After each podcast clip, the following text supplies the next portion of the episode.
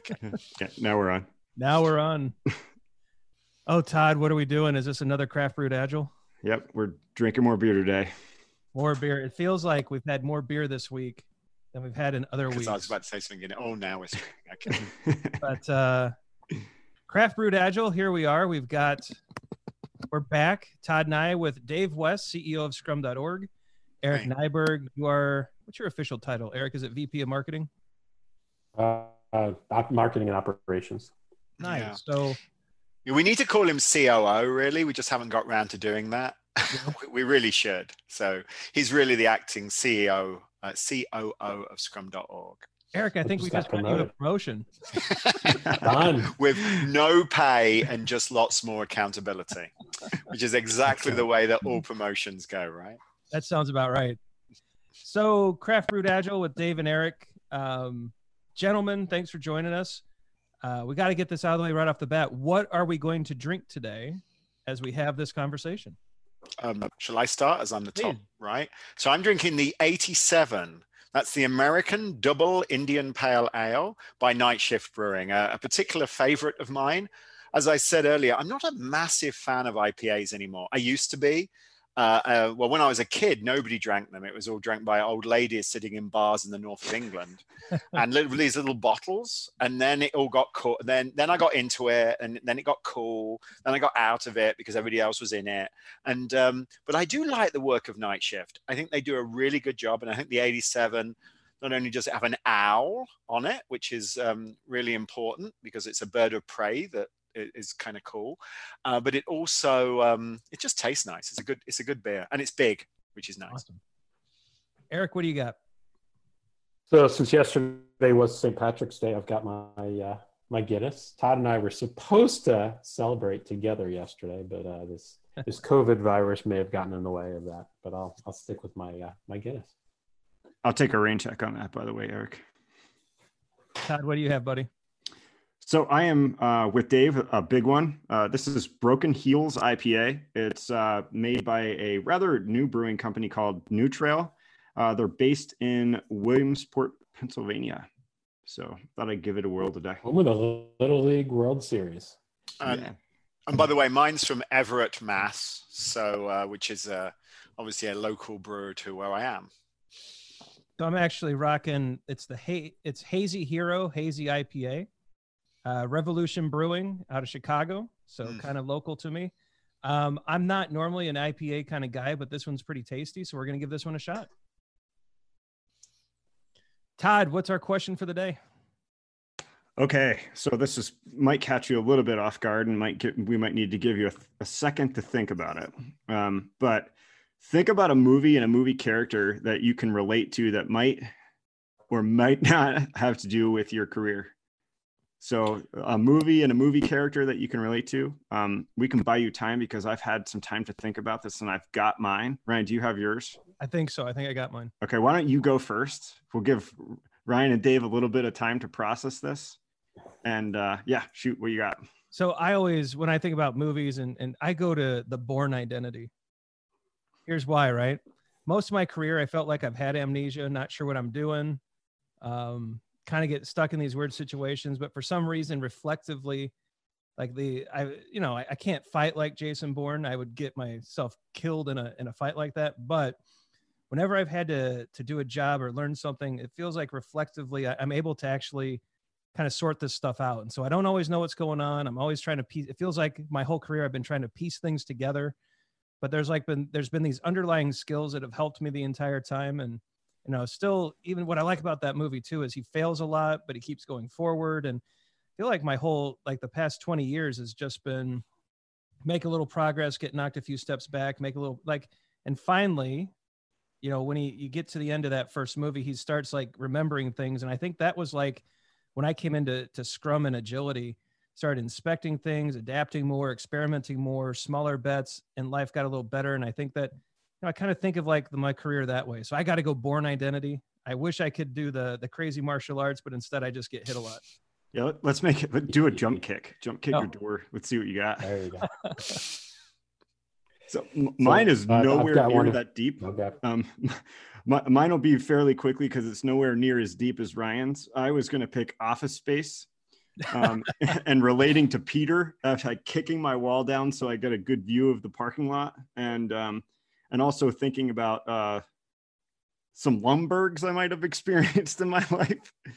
Um, I also thought I would give a shout out to something that's not talked about in that movie quite a lot, and that's the jump to conclusions board that I really wish existed today because it might be fun to play around with.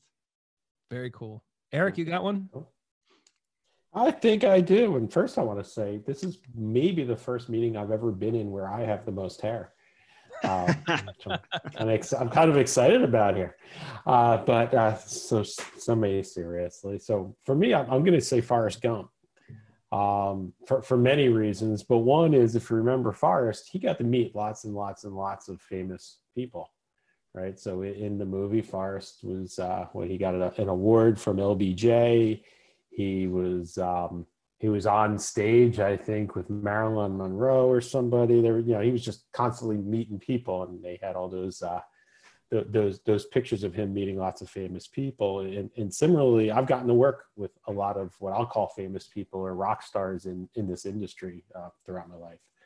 Um, starting with uh, really well, you know, I, I built uh, one of the first data modeling tools out there and was, was lucky enough to be the product owner for uh, a product called ERwin, which is probably the first data modeling tool that really was used globally um, in working with the people who really cr- created um, ER diagramming and relationship diagramming. From there, I got invited to come to uh, a company called Rational Software and work with Grady Booch and Jim Rumbaugh uh, the guys who created the rational uh, unified process and created UML, the unified modeling language, and their own methods, uh, Booch method and uh, OMT from uh, from GE to create a data modeling profile in UML. Um, so I created them. I'll never forget when my first week at Rational, they said, "Well, why don't you give Grady and Jim a call and, and work with them on building this?" And I asked, "Who was I?" Um, and what was why did I have the right to go go meet them? And what are they going to do to me?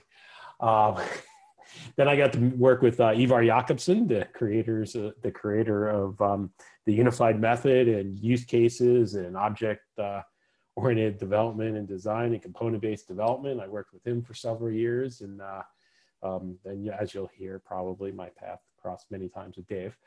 Uh, but got to work directly for Ivar, um, doing work with him, and and now working with um, with with uh, with Ken and Ken Schwaber um, on Scrum. So, I mean, literally, I can put myself and have pictures of myself just like Forrest did with um, with these virtual rock stars and being able to be a part of of history. Certainly, when it comes to software development and uh, software design. Not only that, I've certainly found that life is definitely like a box of chocolates.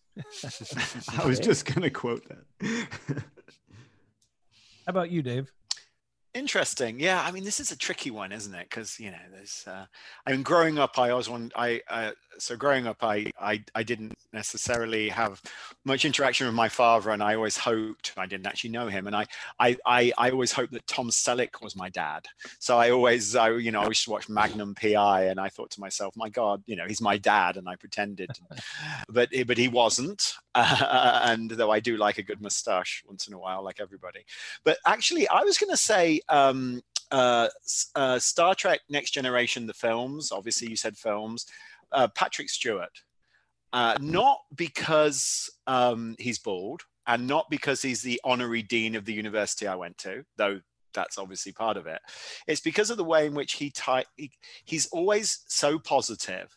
He always looks to his team to deliver value he hasn't slapped Councillor Troi, even though she needs a slap once in a while. I think you know she's just uh, drives you mad, as it were. You know, uh, and by the way, I'm not advocating that. I was I was just uh, she just drives you mad in the episodes, right? Sometimes because she's so like thoughtful, and I always think of her as a great Scrum Master, and you know, a good Scrum Master gets you mad a little bit sometimes, which is which is which is good.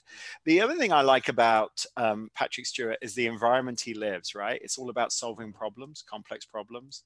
I like the fact that he continuously, you know, engage, let's go forward, let's not let's not blame anybody. The reason why somebody left the you know the tractor beam on too long and we've burnt out something. Let's concentrate on the solution um, that we that we can you know moving forward. And um, uh, you know so I, I, I would like to be patrick stewart. And of course he has a fabulous haircut right?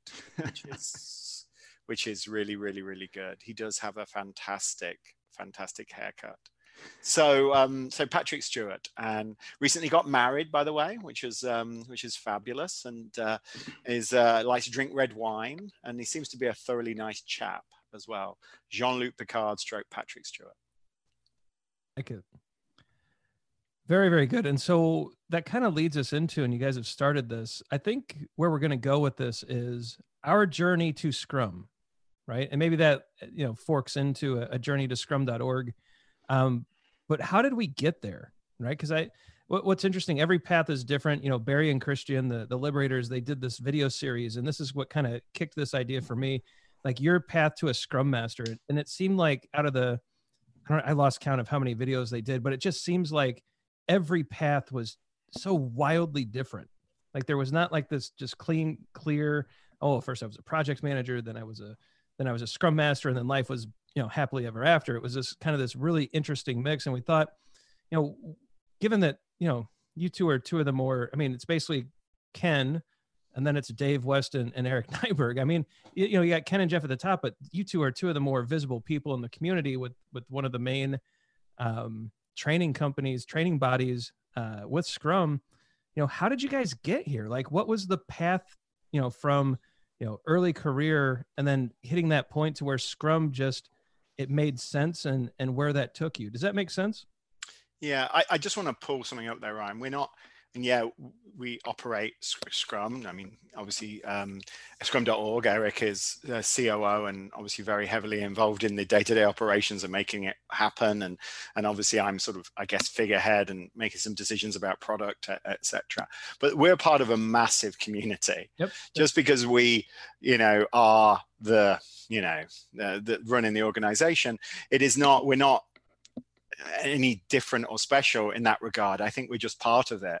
Um, I think that's that's really important to know. That's the thing that's so cool about the Scrum community, because it is a community and it is incredibly supportive. I think naturally kind, very inclusive, and uh, generally, and and and I think that that's a, a fundamental part of the the beauty of the the world that we that we work in which which is important. I don't know, Eric, if you want me to to start. I mean, you talked a little bit about your journey, and you're right that we did have many intersection points during that moment. My my journey here was interesting. I, I, so I went to university, did computer science, like you know, computer um, uh, work, and then graduated and got a job writing COBOL and Adabas Natural, like anybody that wanted to get a job at that time in the city of London. Um, I was fortunate that I got ended up working in an OO. And because of that object oriented software, C, Smalltalk, that kind of stuff. And that's when I first, in fact, my master's thesis was written about Grady Booch's uh, method because um, he had those clouds and they were really hard to draw on an old, you know, on your freelance. Remember freelance? So we used to do these freelance. Oh my God, they were impossible to draw. I was like, I, I moaned to Grady about this. I was like, what the hell were you thinking? It was so difficult to draw, right? Anyway, so um, so I, I I got into objects and I I saw this um he wasn't American, but it's sort of like an American sort of motivational speaker. I always think of it, that guy, you know, that motivational speaker that sort of makes everybody say, "Yeah, we can do this." He, he came and presented at my office, and he said, um, and he said some really interesting things. One of them was that to be successful, you have to have a mission and I was working in, you know, just in my master's, I was working in this stuff, and I decided that my mission was to help people build software just a little bit better. Um, and that then took me on a very interesting journey from from working in an insurance company to working for rational software to ended up by accident being part of the RUP team and being the product manager for a while spending time with Grady and Jim and Ivar. And that's when I first met Eric. In fact, Eric in 99 came, God, it seems a long time ago, right? When we both had hair, even me. Uh, actually, my hair was more like Eric's now, actually, which so maybe I didn't have hair really. But um, we met and we did some customer visits. He was doing this data modeling thing, which I thought was rubbish, by the way. And uh, I was like, why wouldn't you buy ERwin? He goes, I just came from there. I was like, oh yeah. Anyway, and um, he was doing this thing, and we did this tour. We got to meet, but the beauty. So I ended up at RUP and uh, met the working with these amazing thought leaders that had such such great ideas. And during this journey, obviously, I met Ken Schwaber. I then ended up working for Ivar, interestingly, and then we met Ken again. Ken Schwaber's first time he met me he told me I was an idiot. Um, turns out he was actually totally right, which is because I was doing the rep thing. And uh, he said, This is wrong. And he was right. Anyway, so then I went, ended up becoming an analyst, and I ended up running the app dev practice at Forrester. Then I did a startup thing, which you have to do. It's so crazy, and you learn so much in such a fast period of time. You age as well, but it's um, it's awesome. And then throughout this time, Ken had become a little bit of a mentor to me. And what was interesting about that was that, you know, he was advising me, particularly at the startup, but also at Forrester. We did a present presentation together at Forrester Research, which was definitely an experience. Um, and then he he was mentoring me at, at, at TaskTop, and he ended up like um, sort of ended up sort of interviewing me, I guess. And so he said, "Come and work at Scrum.org." I said, why would I want to do that? I'm building software. I love building software and product, and it's all really exciting. And, he goes, come and meet the community. And I met the community. And it just blew me away. And it reminded me, and I know that the, the, the community would hate me for this and they'd probably throw things, and I apologize. That he reminded me, it reminded me a lot of the RUP community back in the 90s. Passionate people. Oh my God, so passionate. Caring people. They care about each other you know uh, if somebody says hey i need some help here you get like too much help sometimes and you know yeah it's the caring community the passion and the fact that it's something more than just scrum or in, the, in those days RUP it's about changing the world and i really believe that if we can help people work together to effectively solve complex problems um, Eric mentioned COVID-19, you know, that, that these complex problems, you know, there's a team of people working on a vaccine. It's not one person if we can help them work as a team more effectively or a team of teams, just think what we can do. Just think how we can help mankind. Just think how we can help the future of this civilization. Because there's a lot of problems out there, whether it's climate change, population density, whether it's, you know, plastic, whether, whatever these things are, whether it's getting me a burger at the right temperature, I don't know, whatever those problems are. But we need we need teams being able to do that. So that's what brought me to scrum.org. And and Ken definitely marshaled that passion in me, found a community, he got a great community, connected us up, and then I'm I'm a very I'm a very lucky man, Todd Ryan. I I, I think that every day, even in this chaos that we are at the moment. It's it's such a great opportunity to do something amazing and change the world. That's really wow. interesting to hear you. Uh, that that's really interesting too. I keep thinking about what that initial interaction when, with you and Eric was like. Right. Um, first, I, I, would love I'd love to see a photo with you with a head of hair. well, we actually do. There's a couple of photos of me and Eric together doing so, like like doing road shows or working booths together, and we're both young and fresh faced. and, and uh, yeah, I I had hair like him. He had hair more you know full. Uh, it was uh, not that full. Interaction was interesting. I don't know. I don't know what Eric Fees or some loudmouth English guy, right? I guess. I don't know. Yeah, and that's what I was going to ask. So, Eric, um, from from your perspective, you know, Dave's talking about when he first met you as this, you know, you're doing this data modeling thing. What's it like when you run into this? What six foot? What are you, Dave? Six foot three? Well, I used to be. I was six foot four then. Now I'm six foot three. six, yeah, yeah, six foot three. Big, you know, British guy with a lot of passion for a lot of things. Which, if you haven't met Dave yet, you'll notice right away he's extremely passionate about what he does.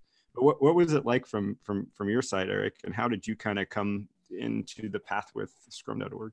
Yeah, so uh, as Dave said, that was quite a long time ago. Um, I think I want to I want to say it was my first trip to Europe. Um, mm. I had moved, so I, I grew up in New Jersey. Uh, I live here in Pennsylvania, just over the border now, but uh, grew up on the East Coast. Spent first 30 or so years of my life on the East Coast. And then I had my son, or my wife had my son. I just took part.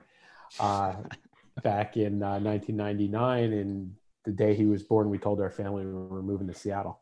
Um, I'd gotten a job to go work with Rational. And uh, we said, all right, let's move. So three months later, we moved to Seattle. And at some point, they said, all right, we need you to go to London and work with the, the sales team over there. So I was naive as all heck um, anyway, walking into that. So, uh, yeah, went out and, you know, Dave started showing me around, showing me customers. Um, we went to meet some of his clients and talk about what they're doing in the in the world of data. So, in many ways, it was overwhelming in general, to be honest.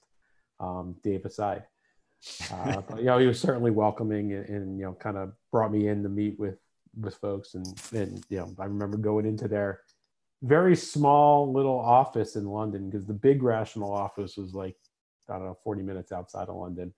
It was uh, it was a little tiny office in the in the banking area, and uh, especially back then, you had to dress in your suit and all those things, and I had no idea what I was getting into.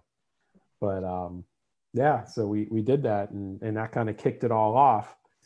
Um, as, I said, kind of my journey, my journey really started. Um, it started building houses actually, because I thought hmm, that would be fun, and then realized probably I was probably about 25 or so that I was in pain every morning getting up. Then I couldn't imagine what it would be like at 45 and 50. Hmm. Um, plus, it was just impossible to get paid because everyone had an excuse. Uh, so I decided, hey, you know what? This software thing seems kind of cool, and I had a business background, so decided to um, go into software and said, how do I do this? I really want to build stuff, right? I enjoy building stuff. I enjoy architecture.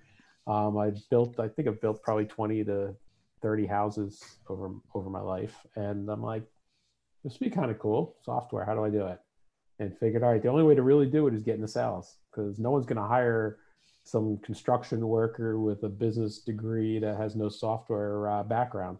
So i got into sales and um, selling ERwin and became the first person in that sales organization that actually would demo the product and show the product to the point that it got distracting because uh, other sales folks would come over. Hey, can you help me out with my customer? And I, am all about you got to learn it. You can't you can't just pitch it. You got to know it and understand it. So I got right into, into software development. We are building databases, and finally that got me to where I wanted, which is convinced our uh, our VP of marketing and, and, product management at the time, Ed McLaughlin, to uh, give me a job as, a, as the first ever official product manager for ERwin. And then it kind of just went on from there. Um, we had gotten bought a couple of times, and um, a bunch of people went over to Rational and said, "Hey, come with us." So they invited me to come with the caveat: you got to move to uh, Seattle, which is really, really far away. Um, you don't realize, you know, eh, five hours on a on a plane is no big deal. Well, yeah, but that plus three hours of uh, time zone differences, and you, you just left your family with your newborn grandchild, and they want to see them at every holiday. It, it's really far away. So, um, so I worked in Rational, worked on Rational Rose, was product manager for Rose, built a data modeling tool, um, did a whole bunch of stuff. And like I said earlier, I got really lucky in many ways. Um, and then decided we wanted to get back to the East Coast, get closer to family. Uh, started looking for other jobs and looking for other things to do. And my wife did as well. She had a couple job offers. I did finally went to my boss and said, Hey, Roger, uh, I want to move back to the East Coast. What can I do? And I've got some job offers. And he said, Well, I'm looking to move too. Come with me. And um, we're looking to, to really enhance what we're doing at Rational from a technical perspective, outbound, talking to customers, not just this marketing stuff. So come help do it. So we moved back, ended up in Massachusetts for 10 years. Um, I was there for a couple months, and Dave and I were working in a show together. And I said, Hey, come join me. We need more help. And so we moved him across from Vancouver to uh, to to uh, to Boston as well, and then uh, did IBM for a while. And you know, uh, always building products, always about building products. I've held many um, roles in product management primarily, um, taking in, in not just understanding what to build, but working with customers to define what's the right solution and working with the development team to define you know what do we need and you guys development team figure out the how um, i'm not the how person i'm the i'm the what um, working really closely with customers to interpret what their requirements are, turn down what I'd call the happy years. Don't get all excited just because one customer said one thing. Let's uh, let's let's really survey them, understand them, get their feedback. Right? You know, I'm kind of getting into empiricism here, and and start to uh, start to figure out what that stuff is and, and, how do we build it. So I've worked on multiple product teams, helping to define and, and build and, and and really grow products from some startups from the ground up where I've been at 10 person companies all the way to IBM, 450,000, the size of Rhode Island. I was really tempted to ask you if you ran from Seattle to Boston. no, I did not run that far. But if I did, I'd have that beard. That's weird. Very nice. So, so as you guys uh, talk about your journeys and, and, just the evolution of it. So now you are where you are, right? So now you're um, part of scrum.org and, and you're right, Dave, it's a massive community. It's a, it's a great community of people. Um, as you think through that, that journey up until now, like what would you say was, would be one of the bigger lessons you're pulling from the past and bringing into, um, you know, whether it's what we're facing right now, um, as, as, as a world or whether it's what we're facing right now as an industry you know what do you think the big lesson as you've as you've shifted through these different um, different modes different companies different types of ways of working. Like what's the big thing you've brought forward that's really helping kind of drive the next set of of evolutions and next set of ideas that you're going to go and, and, work on? So, so think, dave can i can i take part of that first? Because i want to actually flip that around yeah. if that's okay right um you know so Oh, I want to think back to me joining Scrum.org because this leads to it. Um, and, and, prior to that, um, uh, when I was working with Ivar Jacobson, we, we helped roll out Scrum actually at some really, really large insurance companies um, and, and, learned a lot from that what to do, what not to do, and all of that. But I'll never forget. So, you know, Dave and I have kind of mentored each other through the years as well. And uh, Dave was talking about coming to scrum.org and of course, he hadn't told me he, he agreed with Ken yet when he asked me what I thought. Um, so I guess I got played a little, but uh, talked to him about what he was going to be doing and, and, doing it. And we said, yeah, maybe in a year or two, I'll come join and help out. And my daughter that that night, um, guess she was probably about 15, said, you're going to work with Mr. Dave soon, aren't you? I'm like, no, someday. She goes, no, it's going to be real soon. And two months later, we were together. But I, I tell that because um, I, and I want to flip that a little bit because I'll never forget my first face to face. And I tell this story a lot actually. Uh, when uh, so Scrum.org professional Scrum trainers, they all have to attend at least one face to face meeting every year with Scrum.org and other trainers to learn from each other and help each other. And everyone told me what a great community this was, kind of like what Dave said when Ken talked to him about this great community. And I was pretty skeptical to be honest, even though everyone told me. I'm still like, yeah, a bunch of consultants, a bunch of trainers.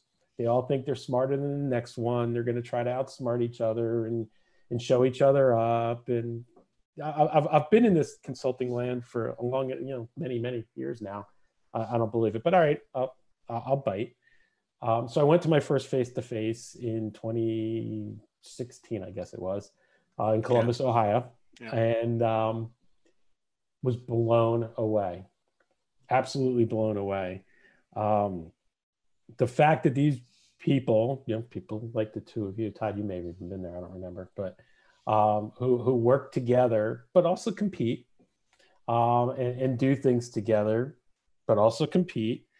Um, we're just getting along and not outsmarting each other and holding holding breakout sessions where they were teaching each other how to do the things that they do, even though they run into each other and may compete with each other.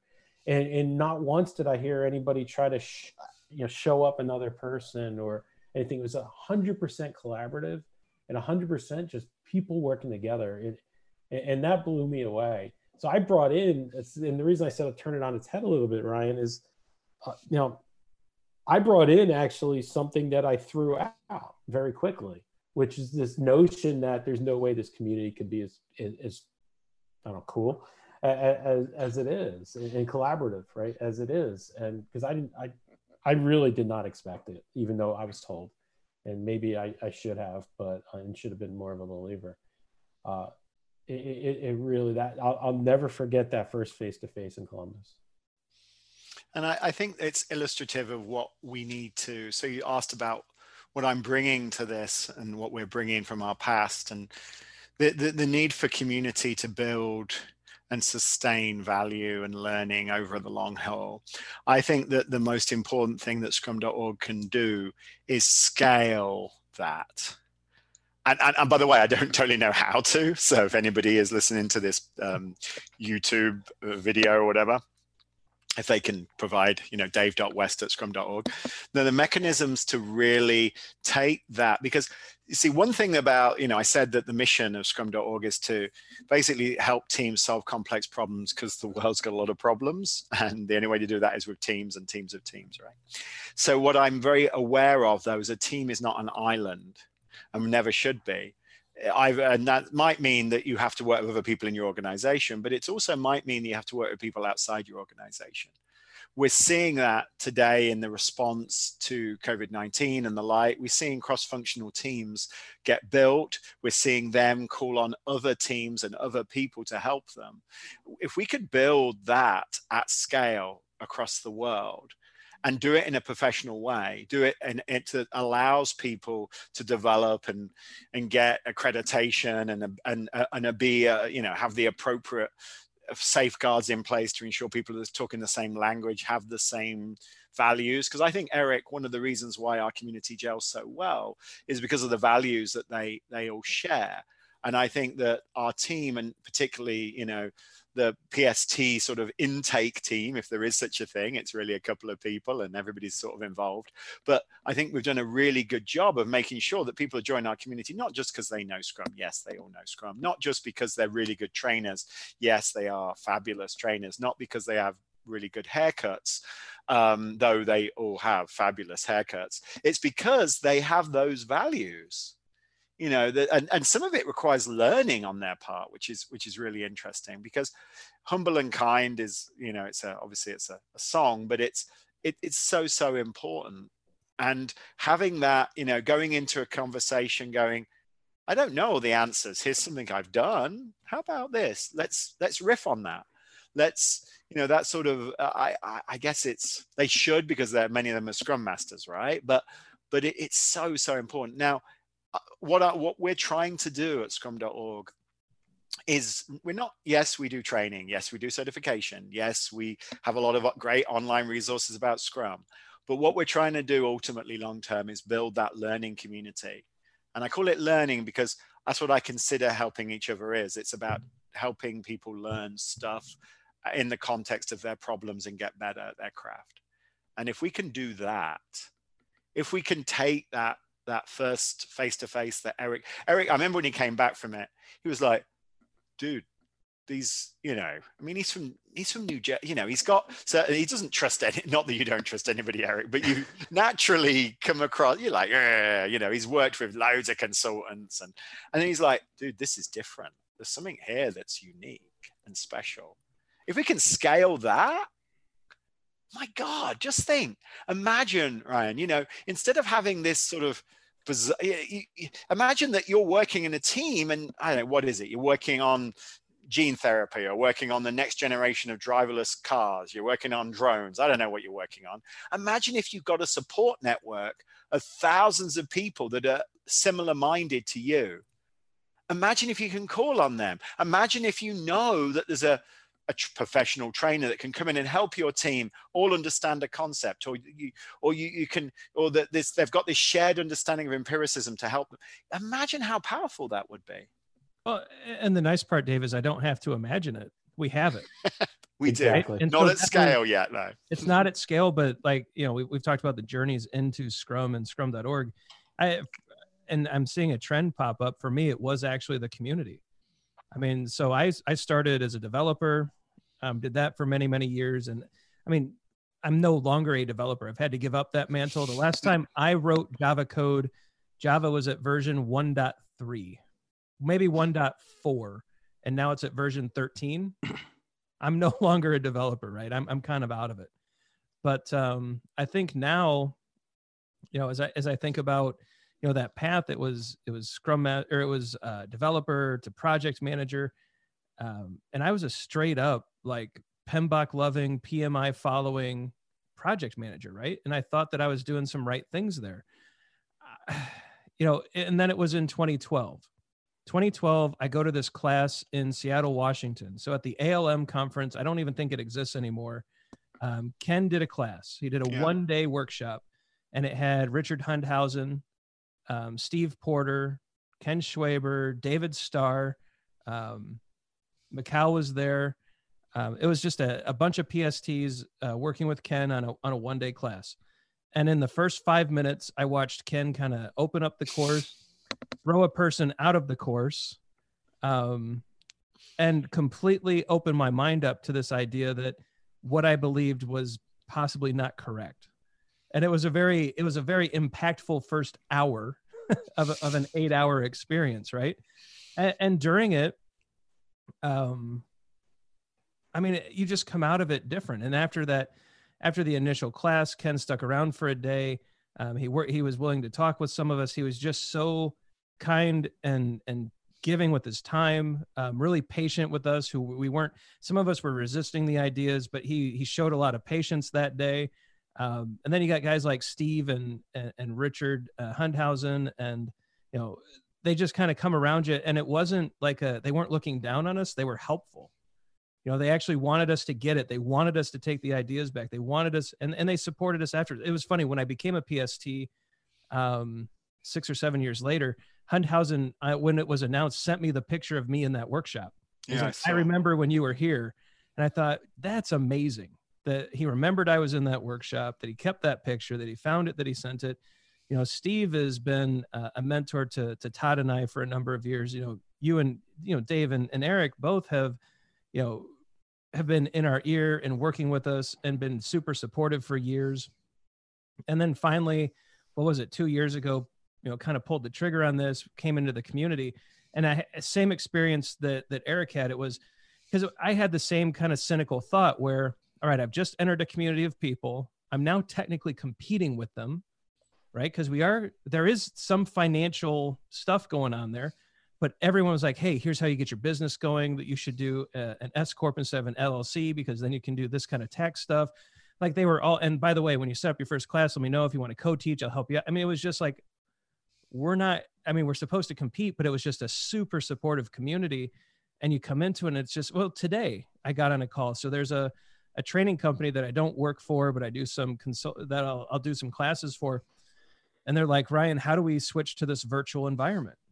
And so i'm just i, mean I, I technically compete with them. I'm not really getting paid but it's like no we're part of this community. We're going to figure this out. And so we're all like with different interests with different motivations with different needs. Like we think you know these four things are necessary and here's some technology i've tried and it's just sharing.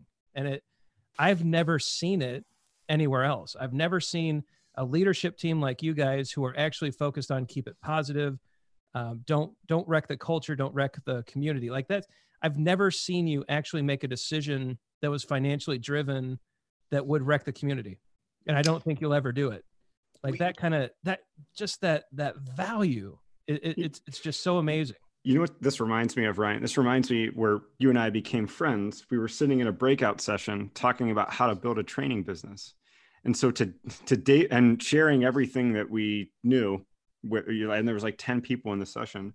And to Dave's point, imagine the world that we could live in if everybody was so open with their information like that. It would be a world of abundance, Todd. Yes. It would be a world. This this concept of, like, I mean, dare I say it? This this concept of you know secrets and protecting businesses and things like that. Obviously, you can't go around stealing stuff. That that goes without saying.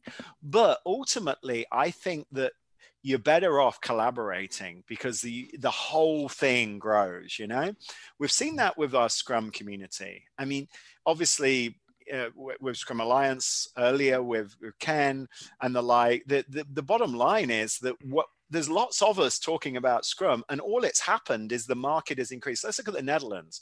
They have more scrum trainers per capita than i think anything else in the world you know?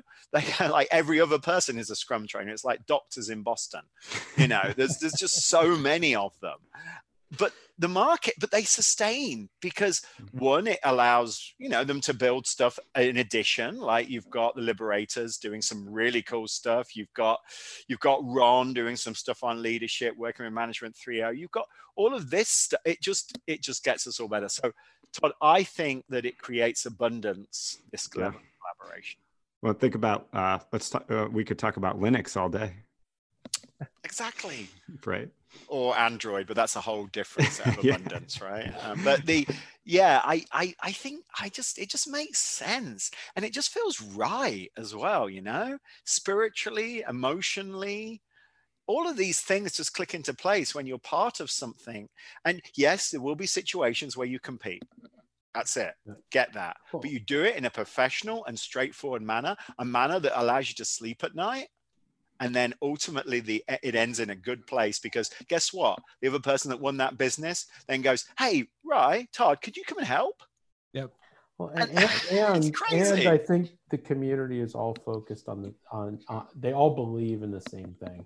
So not only do they believe in the community aspect of it, not only do they believe in you know the mission of, of- of helping people and teams solving complex problems, but they believe in what Ken has built, and they believe in Scrum, and they believe that that Scrum is a way to help deal with this complexity, um, not just you know, it's not just about the community, but it's having a common focus and a common goal and a common belief. Yep.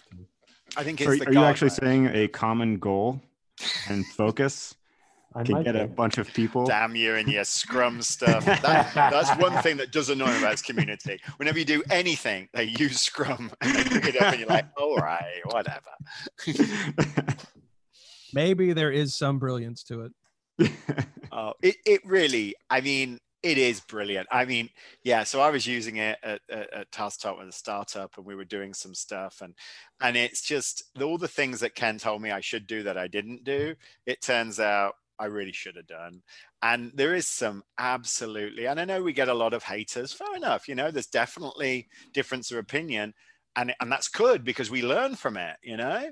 Uh, at the end of the day, though, my experience is that most of that hating or, or distrust of Scrum isn't actually that Scrum's at fault, because Scrum can't be at fault. It's just a set of ideas. It's it's basically either a misinterpretation or the way it's been taught to them or language that's being used. At the end of the day, the ideas of empiricism, self-organization, continuous improvement, wrapped in that very clear framework, just makes loads of Or, sense. or in, in lack of support. So my first Scrum project, I guess I'll say, that I worked on was at this large insurance provider in the Midwest, and we had the best senior vice president we could dream of, uh, because he measured everything, and he measured everything before and he measured everything after, and he was willing to put his neck on the line to talk about it. And that's what really made this successful. It's what really made it click in many ways for me. And this was back in, geez, probably 2005, 2006, Yeah. somewhere around there.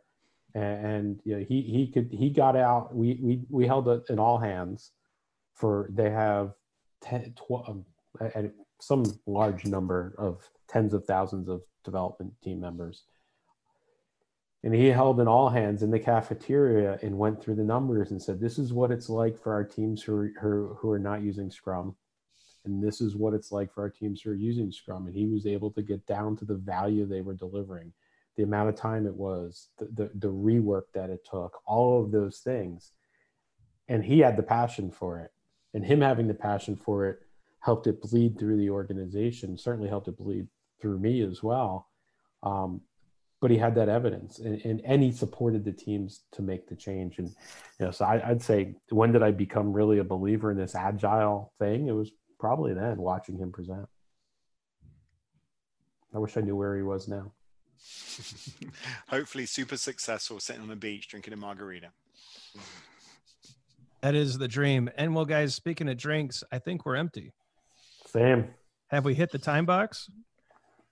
I am We have Dave's a slow drinker, but the rest of us are done. No, I had a very big cat. I know maybe I talked. so too did I, Dave. Mine's empty. Yeah, all right, all right. I thought I'm I sorry. thought you used to play rugby, Dave. Hmm. Very badly, it turns out. yes. Well, Cool. guys, we appreciate you doing this. Uh, know that you're you're super busy, but I think it's fun to to get people on a call, have a beer, tell a few stories, maybe a few lies, and and just have a, have the chance to hang out. And uh, so we really appreciate this. It's nice to to be able to do this. And uh, I, for me, and I'm sure Todd agrees, it's just in a in a quick thank you, you know, because you're you're absolutely right. You know, we get the opportunity to.